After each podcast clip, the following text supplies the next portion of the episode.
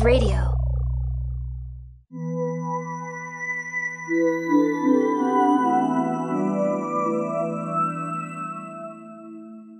Hello again, folks, and thank you for listening to the show.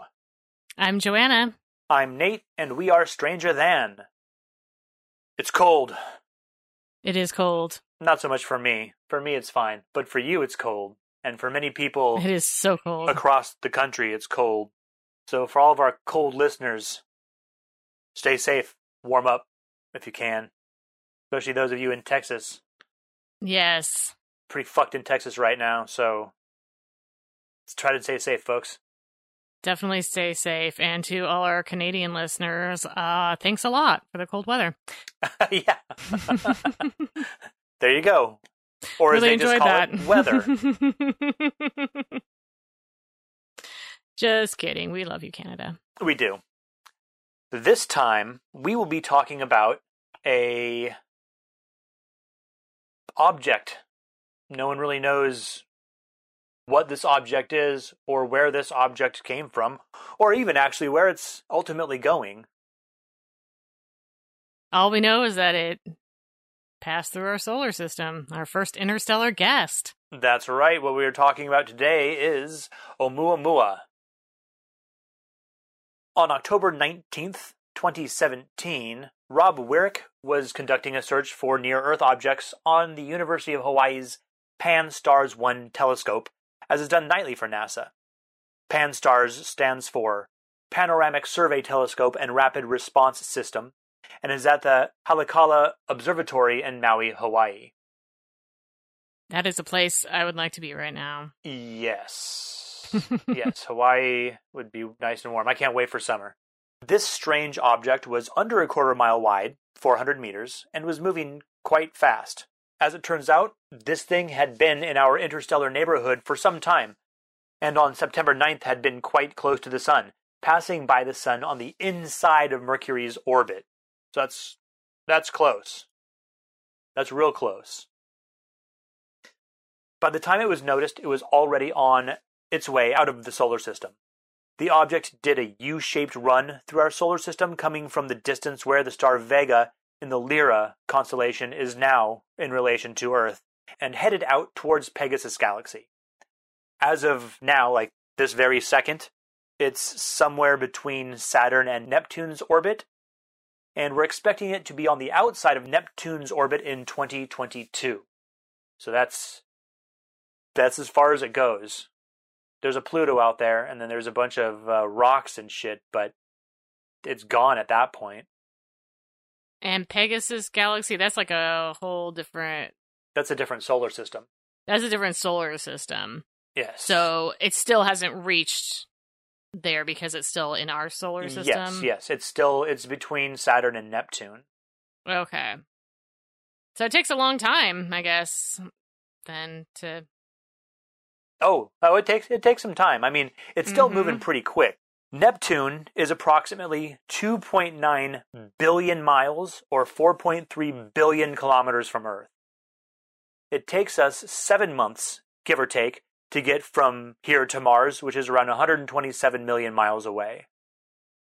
So this thing's moving at a pretty good clip. I don't know if we could make it out that far. Speaking of getting to Mars, Perseverance just landed today. it did. Yep. I watched it. I mean, you couldn't, obviously, they didn't actually have real video footage of it, but I watched the whole, like, computer model they had at NASA and all that. It was cool. It landed no problem, and uh, it's got some wild shit. It's going to run around in this crater or in this, like, canal or something they think may have had water. And it's going to collect samples and leave all of these samples in tubes in certain areas, like certain caches, I guess. And then in 2027, I think, another NASA is going to launch a retrieval thing. And it's going to go and land, and it will go and pick up all of these different caches. And at the same time that one's launched, the EU will be launching another spacecraft, and that's going to go orbit, and that's going to orbit Mars. And so after this thing that NASA launches picks up all these fucking caches, it's then going to fly up off of the planet's surface and meet up with the EU orbiting thing when they're going to then get together and, and then come back to Earth. So that's some fucking crazy ass shit that's going on. It's pretty awesome. It is. It's super interesting. the uh, The potential for what we can learn is is a lot. And there's also there are two orbiters already on Mars that just got there, I believe, last week. There's one from India and there's one from China. I want to say one showed up on the 8th and the other one showed up on the 10th of February 2021. The Chinese government launched theirs with just all of their stuff. That was a completely Chinese outfit, whereas the Indian one was launched with a Mitsubishi rocket, uh, a, Jap- a Japanese rocket. That's some serious shit. Mars, Mhm. man. Uh, calculations showed that it would have taken Oumuamua around 600,000 years to get to Earth from Vega. And that's from where Vega is now, not where it was 600,000 years ago. Also, Oumuamua's speed is very close to the speed of most of the shit in our solar system. This is what they call the local standard of rest. Pretty much everything in our solar system is kind of going at this same speed limit kind of deal. You know, some things are going a little faster, some a little slower, but it's all kind of around this local standard of rest. Oumuamua's speed in relation to the local standard of rest means a couple things. One is that it's from the outside of our solar system because it's not it's not moving at the same kind of speed everything else is. And it also rules out that it came from any of the 12 closest stars to ours. There's a lot, it kind of contradicts that it came from Vega because I think Vega might be one of the 12 closest stars to us, but I'm not, I'm not 100% on that. It's pretty possible that this thing is billions of years old and has been around the Milky Way several times. And that the trajectory it took through our solar system didn't represent its actual location of origin, just where it happened to come through this time around. And it's the way it's come through is also unusual too, because everything tends to orbit more in a circular pattern. Yeah, yeah, it came from above, which is, I mean, kind of a problematic thing to say because you're in space. Right. but there is kind of an above below thing, and it's it's it's called. Uh, I mean, the stuff orbiting the sun isn't. They're not perfectly level with one another, but they're also not like all out of whack, flinging everywhere all willy nilly.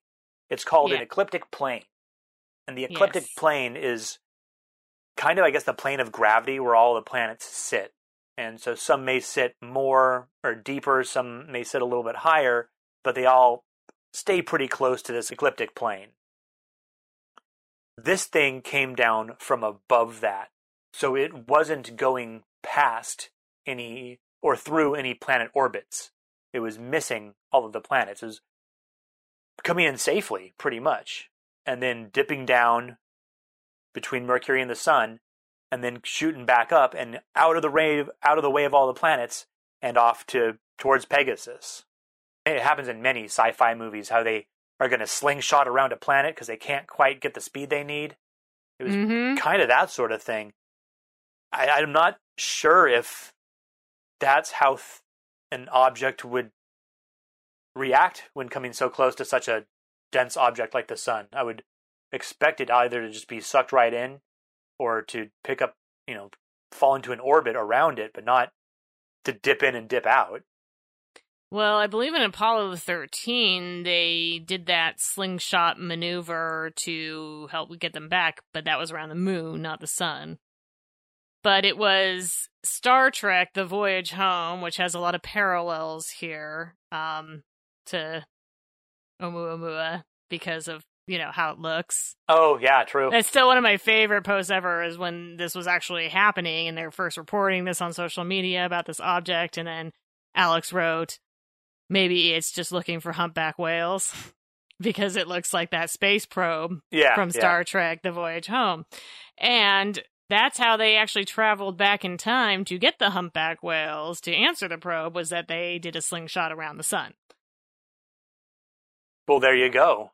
There you go. I actually was I'm not that familiar with that particular Star Trek movie. I mean, I, I remember the part where they go to San Francisco in the 60s or whatever.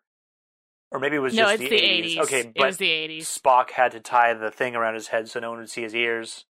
Right. Pretty sure I only saw that when I was a kid. well, it's a good one. Every other Star Trek movie is good. First one is bad, second one is good, third one is bad, fourth one is good, you know, so on. So yeah, so it's kind of slingshotted around uh, the the sun. Oumuamua did. Yeah, and then It did, it did kind of a U. So it's like kind of a, if you're if you're trying to draw the pattern of it, it's like straight and then kind of curves and bends up and then psh, off the other direction. A U or like a soft V, not like a hard V. yeah, kind of a, a, a roundish right angle, kind of. Yeah. when it was very first discovered, it was either thought to be a comet or an asteroid. Some say, sources say they thought it was a comet at first, others thought it was an asteroid at first. But if they did think it was a comet at first, it didn't take them long to decide it wasn't, since it has no coma or tail. Yes. That would be the gaseous trail that it leaves as the Yeah. ice uh, is burnt off by the sun. The surface ice is burnt off by the sun. So they landed on asteroid. They're like, this is an asteroid, and they gave it the temporary designation of A slash two zero one seven U one. Asteroids are rock objects smaller than a planet, orbiting stuff in space, and they tend to act pretty uniformly within the solar system. This object was not acting at all like solar system asteroids, and its movement didn't fit any comet's known orbits. So it kind of stuck out. Uh, It didn't take long for it to stick out. They found it, they confirmed they'd seen it the night before, and then they were like, what the fuck is this? right. What's going on here? Yeah, the speed and trajectory is what made it apparent it was not from the solar system. And once gone, it was unlikely to return anytime soon. It was a traveler, maybe a scout. And that's why it was named Oumuamua.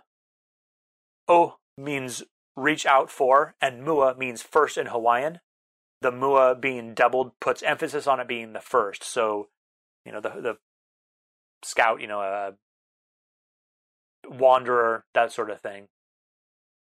It can also be called, if you don't like Oumuamua, one I slash two zero one seven U one. It doesn't really flow off the tongue as well. One eye. That's what I like to call it. Yeah, one eye, old one eye. The eye stands Old for one eye. the eye stands for interstellar, and it was the first interstellar object to come into our our that we've seen. I mean, I'm sure there's others, but that was the first one we'd ever seen. So obviously, telescopes all around the world pointed at this thing, including the SETI Institute and their radio telescope, the Allen Telescope Array. SETI, of course, stands for Search for Extraterrestrial Intelligence, and a radio telescope is a telescope that is used to observe radio frequencies. Radio frequencies are a part of the electromagnetic spectrum. The electromagnetic spectrum, just as infrared, ultraviolet, and wavelengths visible to the human eye, like yellow, are, or blue, whatever. If I understand it correctly, the electromagnetic spectrum is the perceivable universe. Just because we can't perceive it with the human eye doesn't mean it's not there. And so, I mean, generally speaking, animals, each species sees the world around it in a way that's unique to that species. And of course, it's not going to be a tiger and a puma see, or see a different world, but we certainly don't see the same world that our house cats see. And our house cats don't see the same world that a rabbit sees, which doesn't see the same thing that a eagle sees. So kind of each Bats. yeah, bats. I mean, uh, all kinds of things. We all every species kind of has its own unique view of the world, literally view of the world. At any rate, the SETI telescope didn't pick up shit. Nothing out of the ordinary. The Hale telescope, an optical telescope in San Diego County, California, was able to pick up that, that it was reddish in color. This was confirmed by the William Herschel telescope in the Canary Islands, Spain, which added that the object was mostly featureless and was like, yep, it's it's red in color. And it was able to see that it was a red that was similar to the red found in objects in the Kuiper belt. The Kuiper belt is like the asteroid belt between Mars and Jupiter, except it's way bigger, way bigger. And it is outside of Neptune's orbit. So that's where all these crazy like, exoplanets and shit are. I believe we talked about that area in the Maldek episode. That sounds like something we would do. The Very Big Telescope in Chile again confirmed this information, as well as finding that the spectrum of this object is very similar to that of what they call D type asteroids. D type asteroids originate, as far as we know, in the Kuiper Belt, and we've named 46 of them. So it took, and I want a very big telescope. That's the name of the of the telescope in Chile. They call Very the v- big telescope. yeah, yeah. They call it the VBT. It's I, I imagine it was one of those things where they gave it to the internet and said, "Hey, internet, why don't you, uh, you know, name this, you know, for us or whatever." Uh, And that's what people came up with. th- that's just my guess. I don't actually know. And it was uh, just like trending on Twitter. It's like let's give this like the the stupidest name ever. Let's Yeah, just 'cause call it they've- the, the very big telescope. That's what they've done before like with stuff. BFG. Yeah, right? I mean, they've done that with other stuff before. You know, like, oh, let's name this boat like Bodie McBoderton or whatever the fuck. Or I mean, all kinds of just weirdo shit. So I yeah, wouldn't. you know, the general public just can't always be trusted. No, but I do like very big telescope because you know what? It's a very big telescope. I would have said it needs to be like the notorious B.I.G., but you know, Yeah, well, apparently that, that would have been my vote. you weren't on Twitter at the time or whatever. I'm never on Twitter. Actually, I only neither like I. to read. I only like to see tweets that are uh, screen capped and then put on Facebook. That makes it easier. Crazy thing about this is that it got hit with tons of optical telescopes and we didn't actually get a picture of it. No, that is something I think is very important for people to realize is that there any uh, pictures that you see of it, those are simply artist renditions of Yep. how we interpret it to be like. And I wish that it looked a little bit less like a giant turd, but there it is. It's supposed to be red, so a giant red turd. Well, it's reddish, so that makes Yeah. it kind of, you know, that makes it even more turd like. That's true. the color and the texture and the shape. It's just like, oh, dude. That's just what I think every time I see it. Space turd. I mean, you think you think we could get we we could photograph a black hole, but we couldn't get this thing. And I No. know, I mean, we didn't actually. It wasn't just take a picture of this fucking black hole. It was like thirty or forty different satellite uh, telescopes, all kinds of shit. So I know, I know that we didn't just take a picture of the black hole. I was just making a joke. Right, right. And and there was it was uh, hard because of the location and the the way it was Moving, yeah. moving. That it, yeah, It was just too damn shiny. Basically, all of it looked like was just points of light. It rotated, and depending upon its shape, would make it depends upon how it was rotating. So if it was the joint shaped thing, or cigar shaped if you're a square, if it was a joint shaped thing, then it was rotating in a real funky fashion. Think of an asterisk. You know, it's an uppercase X, and it's got a horizontal line going through where the diagonal lines of the X meet. The joint Oumuamua was rotating kind of in an asterisk shape. So first it would rotate on the horizontal, but then it would go on its diagonal axis and then do the other diagonal and just sort of tumbled through space. It was just someone who was really bad at throwing a, th- a knife and it just sort of wobbled its way past. Now, the other shape that they say it's probably actually more likely is a disc shape. And that's it would be significantly easier to get the range of brightness that was observed on Oumuamua from that particular shape because it wouldn't need this funky ass asterisk pattern. It would just rotate any old way. And that's basically how they came up with these shapes is because it all they're seeing is uh like a almost a circle of light, but the intensity of the uh light changes and they're like just pl- kind of plugging that into you know surface area and and how like it's brighter and then it's not and from that they come up with like how it must be moving through space and the shape of it. With a shitload of math i'm sure. Oh yeah with a whole shitload of math i cannot even begin to comprehend at all dare i say an astronomical yeah. amount of math? Probably so. Yes. What we have here is an interstellar object of a kind that humans have never observed, or at least if it has been observed by humans, it had never been recorded that it was observed, or at least it, or it was recorded in a way where we didn't know what the fuck they were talking about. It's on some hieroglyph somewhere. so it it shot in from above, looped around our, our sun, shot back up. Not a normal thing for a space thing to do. We didn't detect anything from it to suggest there was any kind of intelligence involved. I mean, it is possible it was just outgassing, which is when gas is spewed out after an object is being heated. If it was cigar shaped, it would have just torn it apart. We also didn't observe any gas of any sort. There was no coma, no tail. Although there are certain gases not visible through our atmosphere. Some believe that it's a craft from an advanced civilization. And what we are seeing is a thing called a light sail.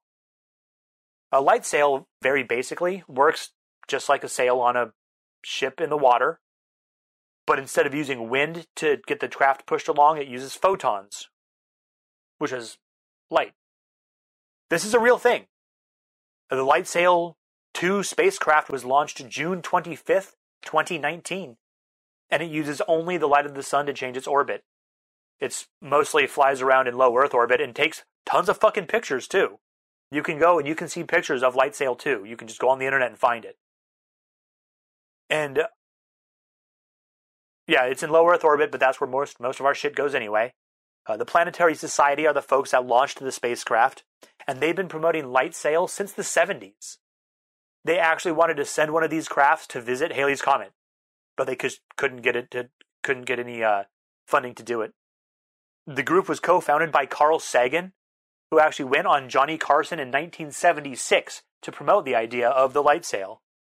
Uh, if you want to see, and I recommend going to see these pictures, go to planetary.org and scroll down a bit, and you'll see Light Sail 2, and it's got tons of pictures of Earth and stuff. And I mean, pictures of Earth make it look pretty round. I'm just saying. just floating that out there. That's right. Uh, sailing it out there. Sailing, light sailing it out there. uh, now there's some, there's still some people. Uh, there, there are, there are some theories that Oumuamua is made up of some kind of ice, but any kind of ice, one would have been outgassing, and two probably would not have been able to make an interstellar journey of any kind we don't know what Oumuamua is, and the chances us, of us ever knowing are pretty slim to none since it's, for all intents and purposes, gone forever after next year. Well, maybe that's a good thing. Maybe, maybe. we. I'm just saying, I'm glad we still have humpback whales around, okay? I hope we do. I hope we do. Well, we have them currently, and maybe that's why it simply kind of passed on through and left us alone and went on its merry little way. yeah, got to go to a different yeah, time. Things could have gone terribly awry. Yes. Had they not been around. Save the whales. Save the whales.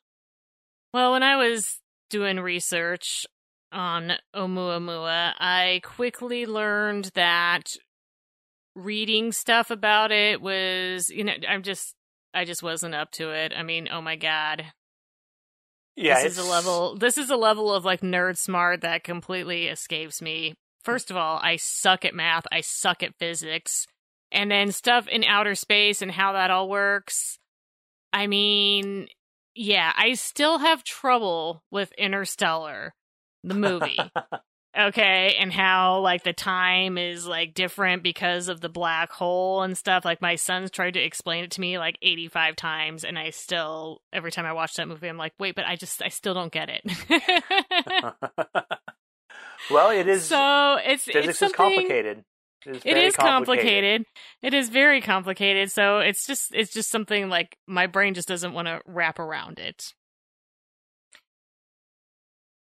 So I was like, okay, I I gotta I gotta get on YouTube here because I need some visual examples, and that's the only reason I was able to comprehend the whole trajectory thing was because I watched some stuff where they have it laid out, like, oh, here, see, look, here is like stuff orbiting the sun in a circular pattern or a more oblong, sort of like an oval, and then here's like you know the L-shaped soft V U shape that Oumuamua did. And it was like, oh, okay. And now I see how that's weird. Yeah, a lot of them are described using math, using mathematical terms. I, I don't know how, like, what this term that you're saying is supposed to look like, you know? Yeah. Yeah. And I know that there are some really, really smart people that are arguing that this could be, uh, you know, alien intelligence. And then there's some really, really smart people that are saying, no, it's not, but we don't know for sure what it is, but we don't think it's aliens.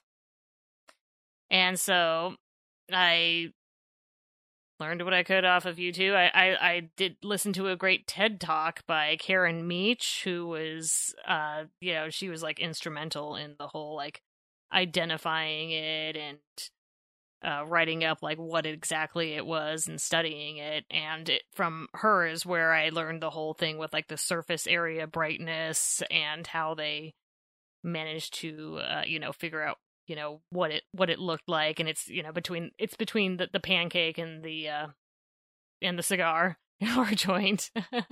The joint if you're not a square. That's right. So pancake or joint. And then i watched a really good informative video. It was titled Omu is Oumuamua Alien Technology, and the YouTube channel is Cool Worlds. So I suggest you check that out because, in a really awesome way, it it dumbed down the the two like arguing, you know, sides. Like, uh, there's Avi Loeb who did an article, and it was titled Six Strange Things About Our First Interstellar Guest Oumuamua. And he's the one kind of arguing that it's alien technology and then the rebu- the rebuttal article to his article was uh, called "The Natural History of Oumuamua" by the Oumuamua ISSI team, and it kind of broke down the different points. Like here's one point that Avi Loeb makes, and then here's what the ISSI team says that you know refutes what he is saying, and yeah, so on and so forth. So I kind of I I very much just took this all from this YouTube channel. So yeah. Credit goes to Cool Worlds and the guy on it for explaining it so well that I was able to make a little bit of sense of it. So let's go over some of those points. There are six points, and I will go through each one of them. Number one. This is the argument for alien technology is that there are too few interstellar asteroids in space to expect Oumuamua. It must have been aimed at us. And this kind of goes um, with the argument that I think after we set up that one the the telescope that discovered it in Hawaii. Yeah. Uh it was fairly soon after that was set up that we saw Oumuamua like sooner than we would have thought to see an interstellar uh you know whatever thing yeah because they're calculating if we saw one that quickly after we were able to see that you know after we were capable of seeing them then there must be like trillions of them out there a little above my head, but No, that makes sense. I mean, if it if it Yeah. was something so easy to spot, then it must not be as rare as we think it is. We just didn't have the way to see it until uh, that array, that you know, telescope was put up. Right. So the rebuttal to that is that we can't state it's unlikely or rare because we don't know the distribution of interstellar asteroids. So since we have no idea what the number is, we can't say whether this was a rare event or if this is something we are going to actually see more of uh, in the near future. This is the first time, so who knows? Point number two is that Oumuamua is close to the LSR. That's what you just went over a little while ago, the local standard of res, the- the, speed limit of space. And thus could be using it as a kind of velocity camouflage so that so because it's going about the same speed as other things in space, uh it's actually doing that purposefully. So it must be Being it, The- done so intelligently, it you know, done so yeah, with, with so a, a yeah, purpose. it's doing it's doing that intelligently and with a purpose. And the rebuttal to that is speeds close to the LSR are exactly what they would expect, especially if the system is young, meaning that the system, the solar system that it came from, like if this is actually an asteroid and this is uh you know like cast off you know whatever asteroids are they're like pieces of leftovers basically from when planets were formed and solar systems were formed. So if this is a younger solar system, uh, that's what they would expect the speed of it to be going, just much much much like asteroids in our own solar system, and it's also going to go by the same speed limit, I guess. right. Okay. Yeah, I mean, this is where I kind of get all muddled up because of the vast oldness of the galaxy and other galaxies. And I mean, if it came from Vega and it took it like uh six, what did you say, like six hundred thousand years or something? thousand. Yeah, like but it, it appeared to come from where Vega is now, Yeah. and not where Vega was when it Oumuamua would have had to, to have been launched. Yeah. So, I mean, that's when I really just like, okay. Way out of my league here. Point number three. Oumuamua has an unusual orbit and flew close to Earth. It must have been aimed at us. So, because it did the soft V, the U, the kind of L shape, and didn't uh, take up a normal quote unquote orbit around the sun, it must have been intentionally like aimed at us, thrown at us, whatever. Maybe it's just some like there's some giant like space monkey out there throwing space poo at us. Or I don't know. Space bugs, like in uh, Starship Troopers. Yeah. I mean, are they were they aiming at Rio de Janeiro and just missed? Who knows? Who knows? But again, Avi Loeb's arguing that this was something intentionally done versus it happened to be on this random weird trajectory from wherever it came from, which is what the rebuttal point that the ISSI team makes is that Oumuamua would not be detectable unless it had passed so close to Earth. This is just detection bias. It is theorized that there are many objects in space similar to Oumuamua, but they are simply too far away for us to see with our current technology. I mean, we So they're out there, they look like it, but we just can't see it quite yet. So, well we, we did miss Oumuamua for quite some time. We it was closest to the sun forty days before we even saw the damn thing. So mm-hmm. I can uh, say there's some some some truth to that. Right, and uh they seem to think that, you know, it's just because it's just out there, this this lonely little space rock, just doing its thing, Yeah. traveling its weird trajectory. Point number four is that its shape appears too strange to be natural, but could be a thin solar sail, tumbling perhaps due to being derelict. So this is based off the interpretation of the shape of the object. So this is just taking a different interpretation again because we don't actually know what the actual shape of it was, but doing that surface area brightness and the calculations, Avi Loeb seems to think that it's possible it could be very, very thin with a large surface area similar to a space sail. Like uh, like the light sail I was talking about. Yeah, the light sail.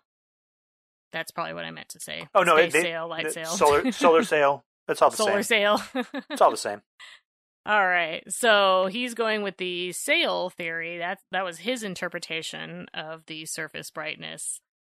But the rebuttal to that is that they interpreted as being the cigar shape or the pancake shape. That they had a different that it would have been much brighter if it had such a large flat surface area was their argument to that. Point number five was Oumuamua is too reflective to be an asteroid or a comet. The rebuttal is that the reflectivity is consistent with comets and carbonaceous and silicate asteroids. The reflection was between 0 and 50%, and I believe like some comments are between 0 and 20%, and then they said that like 10 to 30% for asteroids, but could be up to 50%. So there was a whole lot of like perc- percentages thrown out there for that one, but it it made sense to me that it was within normal reflective parameters, I guess. And then number 6 was is about that that off gassing that we can't that we could not detect or see. So Avi Loeb argues its non gravitational acceleration cannot be explained without it being an alien ship. So it seems to be you know moving not just because it's tumbling through space, but something is causing it to accelerate it. And when it's something like a comet, that is the surface ice being heated by the sun, and then it creates that tail that everyone can see is that that uh, ice basically burning off and turning into gas in space as it's heated by the sun. The rebuttal to this is only in where I mean some of the other rebuttals they're just like no this is kind of rock solid as far as like the the parameters of the reflectivity I mean, that one I can see. This one is a little bit more like they're not. Nobody's really certain what is uh, causing it to accelerate the way it is. Just all that they know is that it is accelerating. We don't know why. we only know We that it know is. We only know that it is, and uh, we can't see any evidence of of um, the acceleration. So there's no gas trail, no no tail like a normal comet. So the theory is is that the surface ices may have already burned off in its original home system. So they burned off long ago. But there are that still has subsurface ice that was heated by the sun, but because there was like a thermal delay because it had to uh you know warm from the inside to cause that off gassing acceleration we wouldn't have seen it when it was passing by the sun when the sun was actually heating it but it would have happened afterwards at a point which we could no longer see the off gassing so it was still off gassing but it was sort of a delayed reaction to the off gassing because it was not surface ice but rather uh, subsurface ice I that see. was being melted. Underground, if you will. Yes, so underground ice was being melted by the sun, but because that took longer for it to, uh, you know, cause the thermal reaction that would cause the non gravitational acceleration, we weren't able to see it like we are in a regular comet. Well, they seem to have uh, all the answers, don't they? they do. They yeah, and I mean, I'm not really trying to say one way or another. I mean, my personal opinion is, yeah, it's just a, it's like a lonely, weird shaped rock out there that has been out there a long time and just passing on through. Um, It's but one of two interstellar objects we've witnessed. I don't want to be just. I mean, this guy is super smart, Avi Loeb, and there's other really super smart people that are convinced it's alien technology. And I feel like that's just, you know, the scientific community tends to always be like, it's not aliens. Right, right. They want they need to keep their funding. Yeah, so I just just because uh, you know one one side of it is just like no, you know, point by point. Here's why it's not aliens doesn't necessarily make it so because yeah, I think uh I think a lot of people are are just generally don't like the idea of aliens and yeah, it's still I mean, the second you start saying aliens and you're kind of you know, your fellow colleagues kind of like write you off as a crackpot and Which, you know is kind of going to swoop in and be like no! And i mean i mean they have some good rebuttals to what he's saying but then again it's you know a lot of it's not definitive it's just a, their best guess Well, I mean, as far as the alien thing is concerned, I'm pretty sure that's going to be changing just as as time goes on because it was announced just pretty recently that the Pentagon recovered material from this Area 51 crash. right That they've been studying this metal that retains its shape. They they can like bend it and then it, it goes back. Like they they've just they've said that like oh yeah yeah no that was it that was an alien crash guys. Sorry for the lies for the past fucking like 70 years or whatever. So i mean right. and then last year with the navy being like oh or the air force being like oh yeah aliens totally. So you know we call Totally. them uaps they're everywhere. Goddamn things. You know it's just it seems like it's pretty it's going to be coming up in more and more serious conversations in ways that aren't just a bunch of fucking mockery you know Well, it's and it's always so interesting when this stuff comes out because it's usually when I mean we had the pandemic going on, we had all this civil unrest and Yeah. craziness, so they they they released like, yeah, aliens are real and we know about it, and we're just like, shut up! It's like stop trying to distract us with your fucking truth, okay? Yeah, you're like, you know- we're dealing with some other stuff right now where I mean, at a time where maybe all this other like worldwide shit was not going on, that you know we were like, oh my god, can you believe it? But it's like kind of like it's like they're almost like trying to get us to pay attention, like, oh hey, by the way, aliens are real, and it's like, hey, I don't have time for that right now, Oh, right okay? I don't want to hear about you and your fucking aliens, goddamn government. right fucking always talking about aliens uh, well the other interstellar thing that we found was also the first rogue comet we had ever witnessed. And a rogue comet is just this comet that's not bound to a star. It's just flying around out there. And this one was called is called 2i slash borisov. And it's named after some amateur astronomer just some guy who who found this thing on August 30th of 2019. His name was Gennady Borisov, and so he got he got the thing named after him. Nice, and so we have one eye and two eye now. That's right. And this thing showed up, uh, or it passed closest to the sun on December 8th of 2019. So just, I guess, two years ago now, ba- barely two years ago, like last year, for all intents and purposes.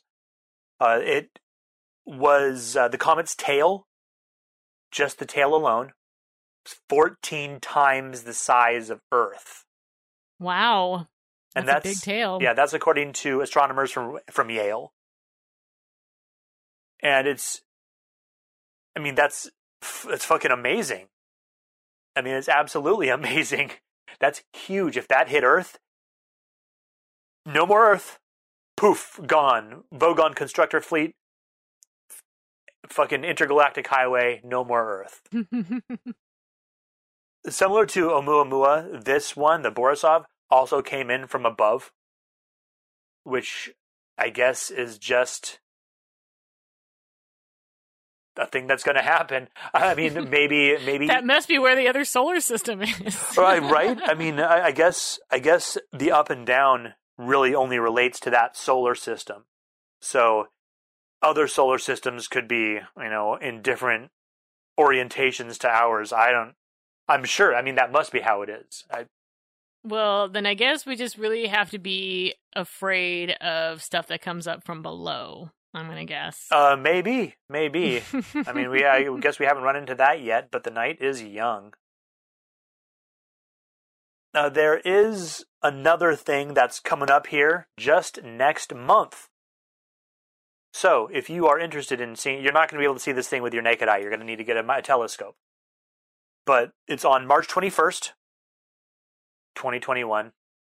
Uh, the asteroid 2001 FO32 will cruise past the Earth at a speedy 21 miles per second, or 34.4 kilometers per second.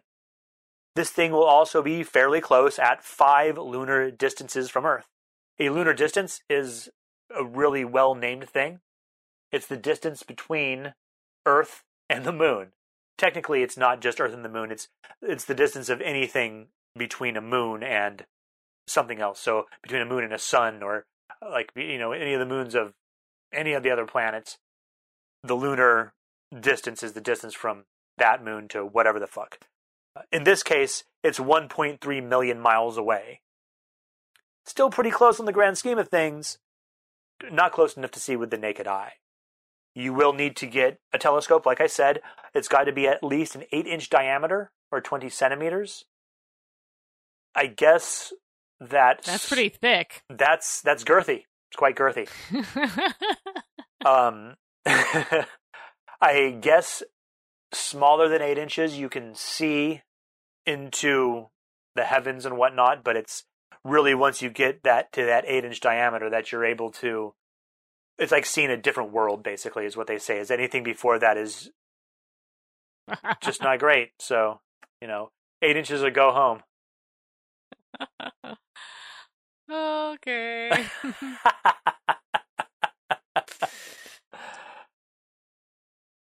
this one this thing is made of rock and so i mean it's it's, a, it's an asteroid so it's made of rock so you're not it's not going to be really shiny that's which is probably the reason you're not going to be able to see it uh, very at all with a naked eye. No beautiful tail. No beautiful tail.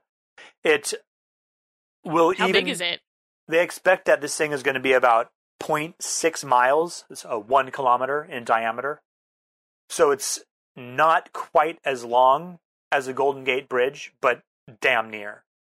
So that's pretty big. It's a fairly large one. Now it's not going to hit Earth. It's way too far away from Earth to, well, to, to be able good. to hit it. Uh, now, when you when you are looking for it, you'll need to know when it's going to pass by your area and where in the sky it's going to be, and then you're going to have to look for the absence of stars. So you're going to it's going to be moving pretty quick.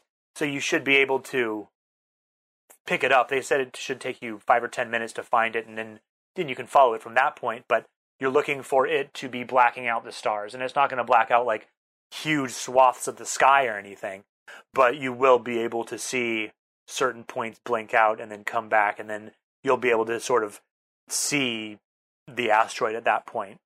Uh, this asteroid, all asteroid orbits actually are very reliable. This one is no different. They've got this one's orbit mapped out for the next 200 years, we're we're we're good. We're not well. This one's not going to hit us for the next 200 years. Well, that's good. Yeah, definitely.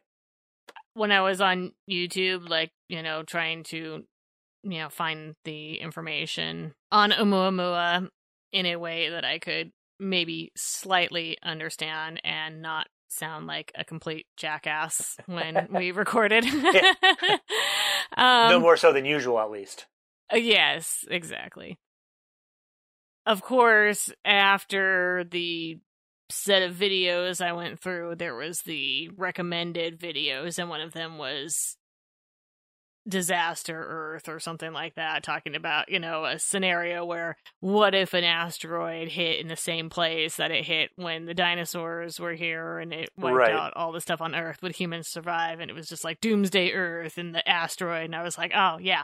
I, I, I, I watched that immediately. Wow, was it good? It was good, but it was just like, yeah, finally, you know, This is what I'm finally something I can fucking understand here. That's right. Doomsday, the end of man. I don't have to think about math calculations God. and the origins of our solar system and what other solar systems might be and trajectories and uh, surface area brightness and how that all. Ca- I was yeah, because I had a fucking headache. I have to tell you after. Yeah, you know, I had to. It, I mean, definitely would help to be an astronomer or uh, any kind of scientist, or you know, at all educated.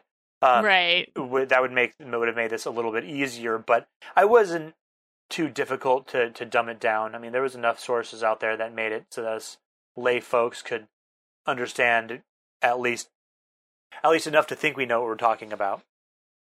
Yeah, props to the guy on the Cool Worlds YouTube channel. You really should check it out. You could check out Karen Meech's TED Talk too on YouTube. It's only like, I don't know, like 10 minutes or something and it's it's pretty cool. I I enjoyed seeing her enthusiasm over Yeah, over this and the way she just is able to get up and just blah blah blah all these calculations and here you go. Here's all the fucking yeah, and All the proof. how much it yep, and how much it rocked her world to have this thing happen.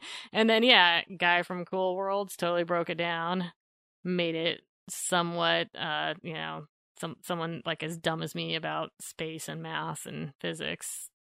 You know. It's pretty good. You should check him out. Yeah, yeah, this is a, a pretty interesting thing. I guess a little bit different than usual, although it is unexplained, so I guess that is kind of in our wheelhouse, the unexplained. Yes. Possibly alien. Possibly, and maybe Possibly not alien. alien as in it, I mean it was it was definitely alien. Maybe because it, it came from outside of the solar system. So I mean in that in that respect it was definitely alien.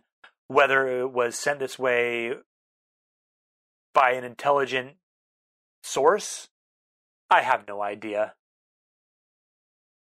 There we didn't pick up any anything from it that was out of the ordinary in all of the ways we have of picking things up, but it was also quite far away at that point. And if it was from an advanced civilization, we are not that advanced. And so perhaps they're using something we just can't pick up on. We just have no idea it's even there. Or maybe they just know exactly what it is, and and we don't. Like, I'm I'm gonna laugh like a ten year old boy if some advanced ci- civilization comes along and we're like, oh hey, do you know what that thing in space was? And they're like, dude, that was Space a giant turd. space turd. I'm like, oh. oh, Oh shit. Well, I guess. Couldn't you tell it was a turd by the surface reflection? Like, I guess, I guess, I guess I don't see my turd surface uh, get reflected that much. I just not not very sciencey about it. I guess. You just can hopefully flush them away if you have running water, unlike many of our brethren Yes. out there suffering in the cold. So once again, uh, hope things warm up for you. Definitely. And I think that's about it for Oumuamua. Uh, thank you very much for listening. Yes, thank you for listening because I, I know this was a painful. we got a listener story in, so that's pretty awesome. Uh, it's a it's a wild story, and uh, so that's we're getting closer to being able to do a listener story episode. So please send us your stories: Bigfoot, aliens, ghosts, hauntings, um, orbs. Did you see some some shiny orbs someplace? Tell us about them. I mean, I would, we'd like to hear about the weird paranormal scary shit that happens.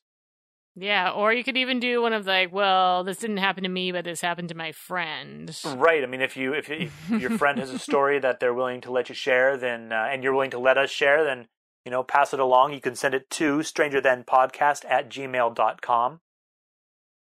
You can also find us at any of the social media places that we're at. Uh, do a search for Stranger Than or Stranger Than Podcast. If we're there, you'll find us. We do have a group. It's called The Strange Space.